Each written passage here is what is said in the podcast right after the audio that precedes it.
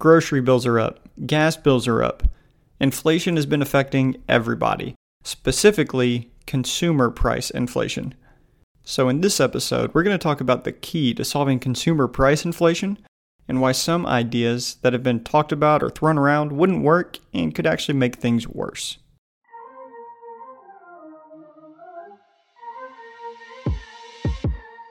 Welcome to Money Vision U. In this podcast, we are passionate about teaching the financial class you should have had in high school so you can learn how to fast track your financial freedom. If you want to learn how to make, manage, and multiply your money and see opportunities the way the wealthy do, then you came to the right place. I'm your host, Stuart Berryhill. Money Vision U, class in session.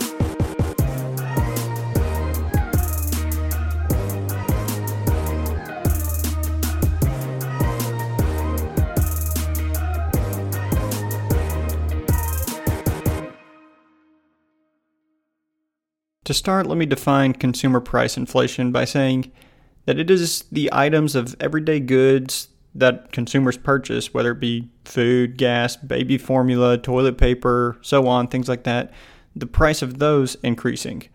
This compared to something like asset inflation, with things like the stock market or real estate, with investors overpaying for certain assets, putting it in a bubble waiting to burst. That that's a different topic from consumer price inflation and I think there's different solutions for asset inflation compared to consumer price inflation. So, with that being said, a lot of people have made it complicated on how to solve consumer price inflation, and I don't really think it's a complicated issue. But I'm going to tell you first the solution, and then I'll follow up with giving a couple of examples of other ways being talked about that would not fix it and that could likely make it worse. so, with that being said, the key to solving consumer price inflation comes down to simply this it is increasing supply and lowering demand. That's it. That's what it all comes down to a macroeconomics principle of supply and demand. So, if that's the solution, and we weren't there three years ago, what happened to make our supply decreased so much or so drastically that it actually inflated the prices on a lot of our goods that you purchase every day? Well, one big item I would say is shutting down the factories or the manufacturers during or due to COVID, which obviously COVID was a pandemic that caused a lot of medical stress, but we're kind of feeling the flip side of that from shutting down all these factories that now it's really hurting us and not to mention other countries pretty big time because now we are low on a lot of supplies that we need every day, whether it's oil, lumber, steel, different chemicals used to produce certain foods, so on, those are now way behind schedule due to COVID. And actually, according to new research from Realtor.com, looking at the housing market, the U.S. is actually short 5.24 million homes, is what they say. I don't know how they exactly come up with that number. I guess they just kind of look at population versus amount of living spaces available or something like that. But technically, they're saying the U.S. is short 5.24 million homes, which is, get this, an increase of 1.4 million from the 2019 gap that we had at 3.84 million. So I don't know what percentage that is, but that's a very large increase in just two or three years. And I've heard we won't even recover from that until like 2030. So real estate is drastically in need of more supply. But a lot of this can be credited to supply chains really just being shut down because for a house specifically, you need lumber, you need steel, you need actually oil. I don't know if you know this, but oil is actually used to make a lot of our common asphalt shingles for roofs nowadays. But supply has been so shut down even for an item like a window that you would be lucky to find someone who could install new windows in 6 to 12 months, let alone at a decent price. Long story short, if you shut down the supply, that increases the demand and thus raises the price because then they're just trying to keep up with the demand. So if there was a massive amount of lumber, a massive supply of lumber, for example, a sheet of plywood wouldn't cost as much. But when you start to have less and less of lumber or plywood that the lumber creates, then the demand is going to cause that price to increase or inflate. Another issue that we have in America specifically is America doesn't actually produce a lot of its own stuff. A lot of it is actually imported from other countries, oil, wheat, whatever it is. We get a lot of it from other countries, and that can also take power out of our hands unless we start producing a lot of things in America. So that's why people have argued for something like the Keystone Pipeline in America that we once had that would end up helping with the oil supply and thus lowering the gas prices, which also, in turn, if we have more oil, that helps lower the cost of fertilizer, which in turn lowers the cost of certain foods. And I mentioned asphalt roof shingles. I didn't realize that those used oil until recently when a roofer told me about that because they were talking about how backed up they are with roof shingles. And I was like, why is that? And well, they're made out of oil or a large, I don't, I don't know how they make them, but oil is one of the ingredients. So that was interesting. Hadn't known that before. But a lot of this has been pointed to the Russia and Ukraine war, and that has certainly had its effect, although it's only the last six months, and we've really had a problem that goes beyond that. But the Russian Ukraine war certainly has had its effect, but it's important to see that if there are any ways to rely less on others and incentivize producing more and more products and goods locally in America, that would help a lot with our supply issue. So we don't have to rely on other countries for some of our goods and commodities that we need. So then a war between two countries that is in a whole other continent might not take as much effect economically. So the point being here is to solve consumer price inflation, the key is increasing supply to be able to lower the demand and thus the cost would not be inflated.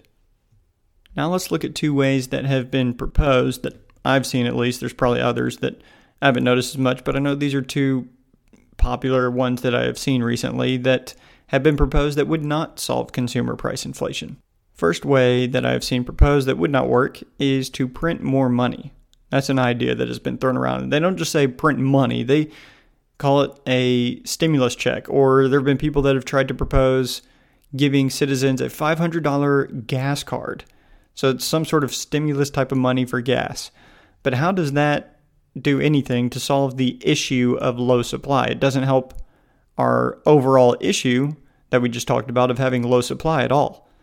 Although it may feel good to get a stimulus check in the short run, but long run, look at how it comes back to hurt you and the economy. I mean, many would probably argue that the stimulus checks weren't worth it when they see the inflated prices that are out there today. It basically has had a net negative, so to speak, and the fact that let's say you got twelve hundred dollars from the government, or we'll just keep it an even number at two thousand dollars that you received in stimulus checks in 2020 and 2021 well, while you may have received $2,000, how much have you lost due to inflated gas prices or inflated prices of goods that you purchase on an everyday basis at Walmart or something like that?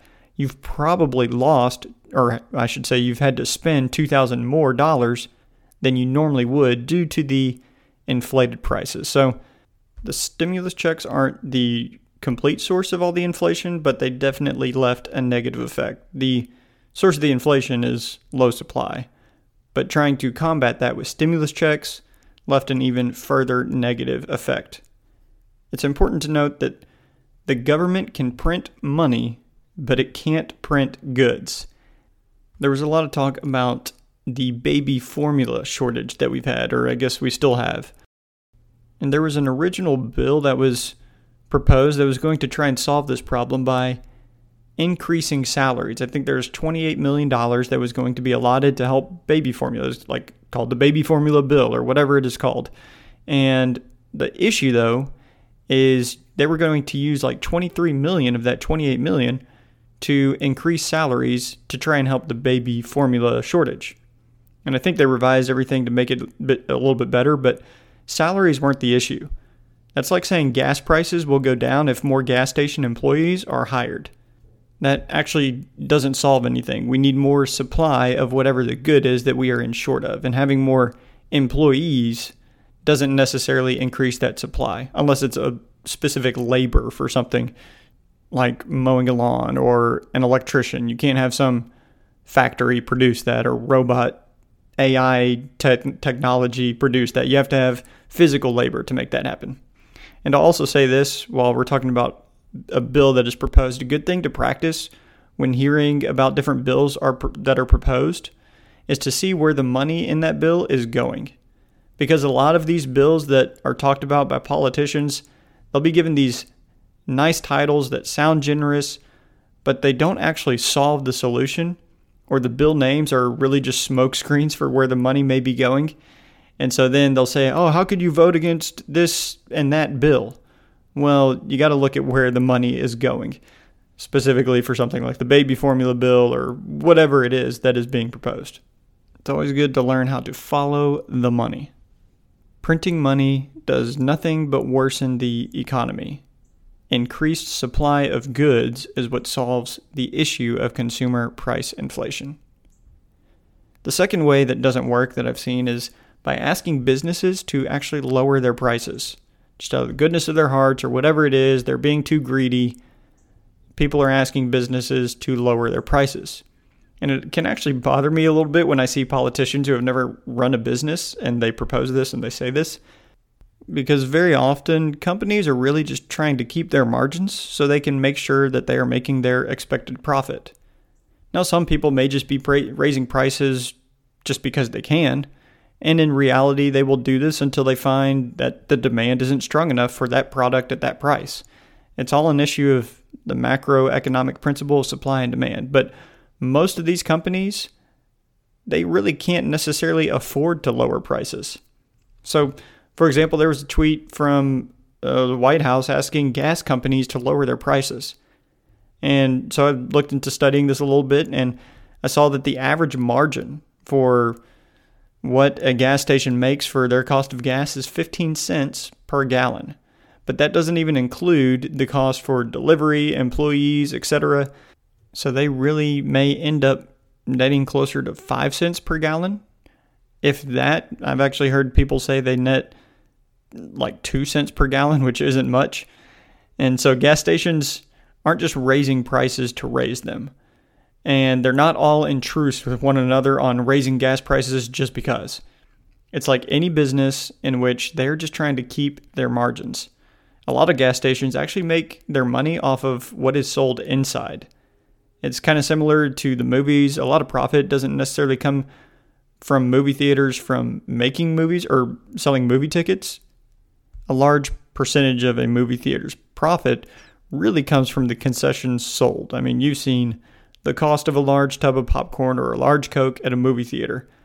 In the same way, for gas stations, a lot of their profit doesn't necessarily come from the gas that is being sold, but the concessions or whatever they are selling inside of the gas station. So, just asking businesses to lower their prices out of the assumption that they are being greedy with these increased or inflated prices, that's not necessarily looking at things through the lens or perspective of a business owner who is trying to keep their margins. Nor does it solve the issue at all of not having enough supply. Prices cannot be lowered without supply increasing. So everyone has been affected by inflation the past few years. And the key to solving consumer price inflation isn't printing more money or telling businesses to lower prices. The key to solving this is increasing the supply to thus help lower the demand and factories being shut down put us years behind on different items, which has led to a lot of prices we see today. And the war with Russia and Ukraine has definitely affected the global economy. It won't be easy making up for lost time with lost supply, but figuring out solutions to bring in more supply is going to be the key to solving consumer price inflation. Thank you for listening to this episode of Money Vision U.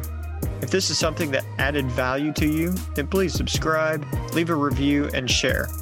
We are passionate about teaching financial literacy so you can learn to take control of your financial future.